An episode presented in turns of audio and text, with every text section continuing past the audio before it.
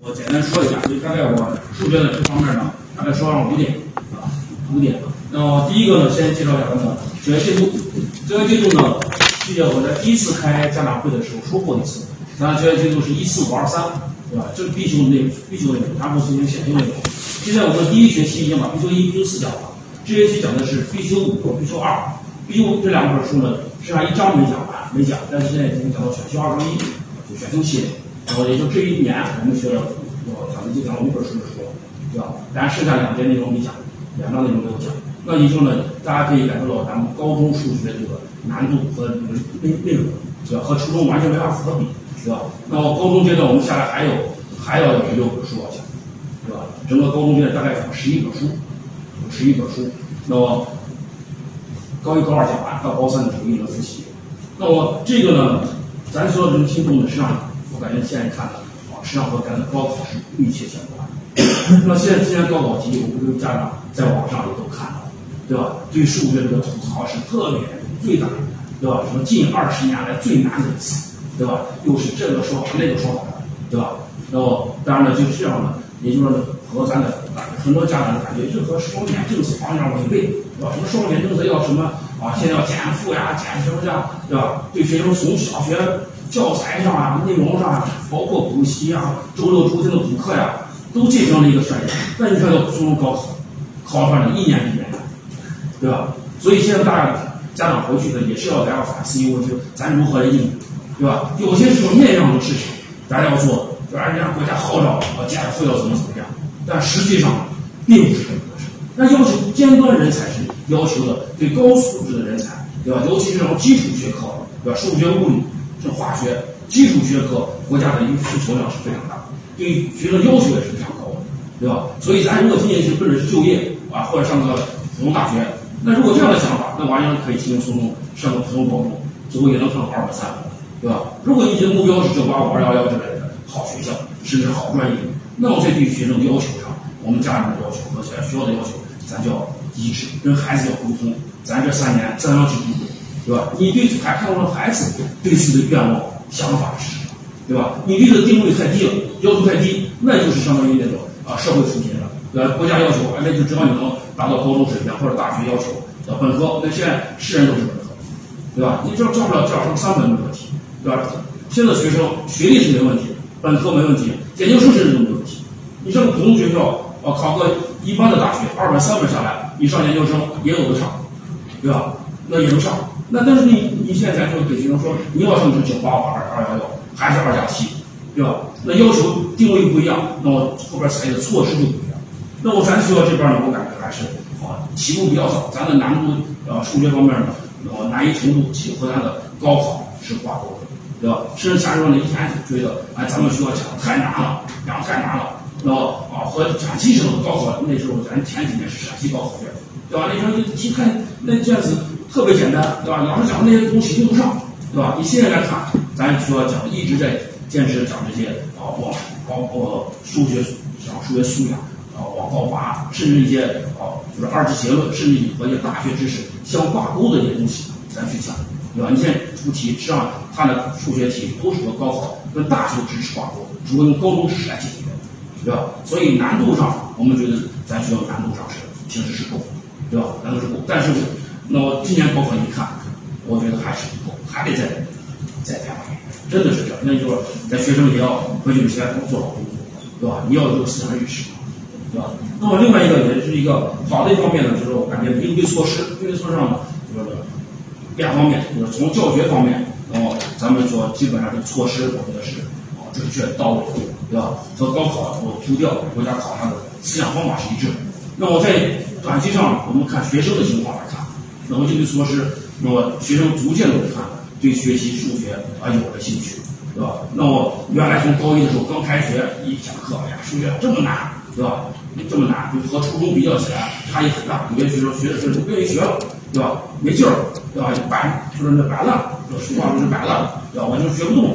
现在我感觉慢慢的学生学习上啊，确实这样有兴趣了。咱每天要开展每日一题，让学生无差别的所有人啊，你都给我上去，都上黑板讲，对吧？每个学生都讲，然后你要讲不多，你讲题了，你不会，你你自己可以选择一些好题，对吧？作业题是自己选的题，好的解法跟大家分享，对吧？也可以没有什么好题，你找老师，对吧？老师给你提供题，给你单独辅导，你面对学生给他慢慢去想，对吧？树立学生自信。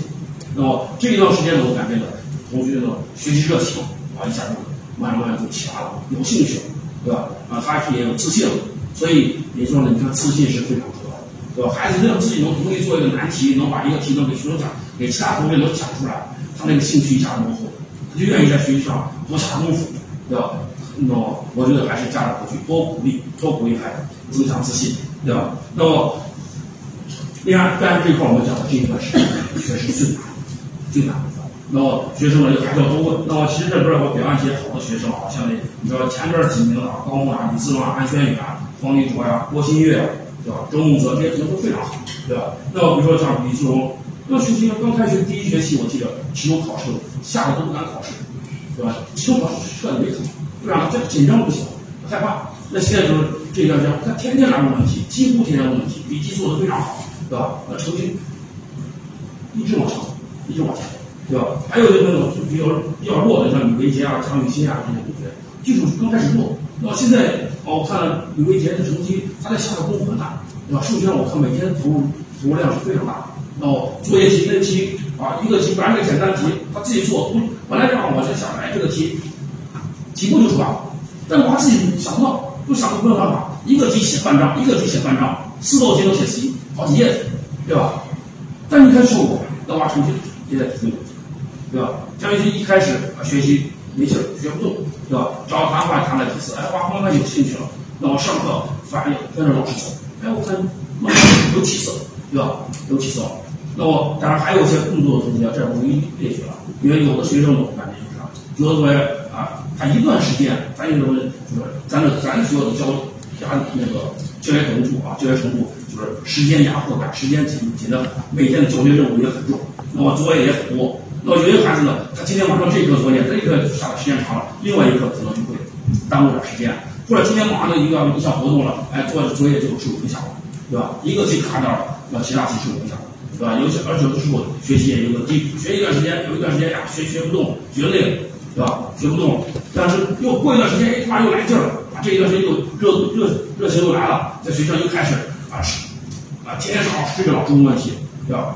那么我就想说的是，一个家长在这块多注意点，咱就想让每个学生都有一个学习有高潮期，有一个低谷期，咱就想怎样能在低谷期里边让孩子们能在学习上一个低谷期时间缩短一下，另外一个就是尽量的把孩子的情绪多平复一下，对吧？能给娃以正确的引导，让孩子有兴趣，对吧？赶快要调整好状态，把全心投入学习过程中来。那么最后剩下这一段时间，对吧？剩下不到也就2周时间。那么最后呢，我们期课还有1周时间要回头落下，那么在这一段时间呢，你看孩子这段时间学习状态都是非常好的，家长回去要多鼓励，不要在这种成绩说你这个成绩啊，别让谁比较，初中你学多跟谁多好了，对吧？上了高中以后咋在班上倒数或者年级倒数，对吧？这完全是不一样，因为每个人的发展状况是不一样的，对吧？那么有的娃起步早，有的起步慢一点，有的娃就状态好，对吧？这一段时间状态好，过一段时间状态又不好。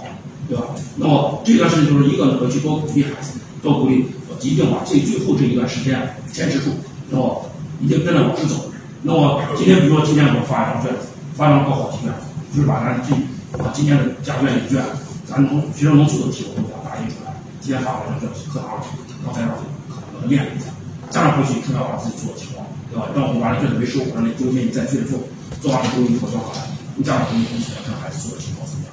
对吧？不会做你可以上网去搜一搜查一下，但是一定要下功夫去研究去做，对吧？那期末考试可能会有这样的类型题或者是同源题也会出现，对吧？那所以呢，家长一方面多鼓励，另外一个对孩子多关心多照顾，对吧？那咱就想让他的学习的那个热度，我们坚持时间长一点，还有激情了，然后把这个激情都延续下去，对吧？来解决到期末考试。或者呢，能够把对孩子的学习教育情况，按照叫3年教育，甚至说更远了，还包括上了本科、上了研究生，这个啊，这样去能把这孩子对学习上的一个热情以及这个抗压能力啊、意志力的培养也很重要。那但是老师上课的话，课堂上不一定靠，那家长回去啊多给孩子看一看，孩子是家长是孩子最好的老师，需要家长做的一些行为或者说的话，对孩子其实起到了决定作用。老师在课堂说的大于影响，知道吧？那家长实际上对孩子是最了解的。但是现在的问题就是，我发现咱有些家长对孩子的情况真的是不了解，他停留的历史还停留在初中或小学，对现在的孩子的想法，包括孩子一些状态，知道吧？不是很了解，对吧？那么总是光只看成绩不看，对吧？那孩子出现一些学习上出现一些困难，那怎样帮助孩子去克服？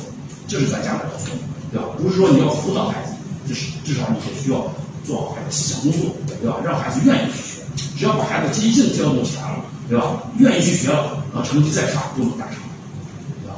那我就说这么多，对吧？感谢各位家长。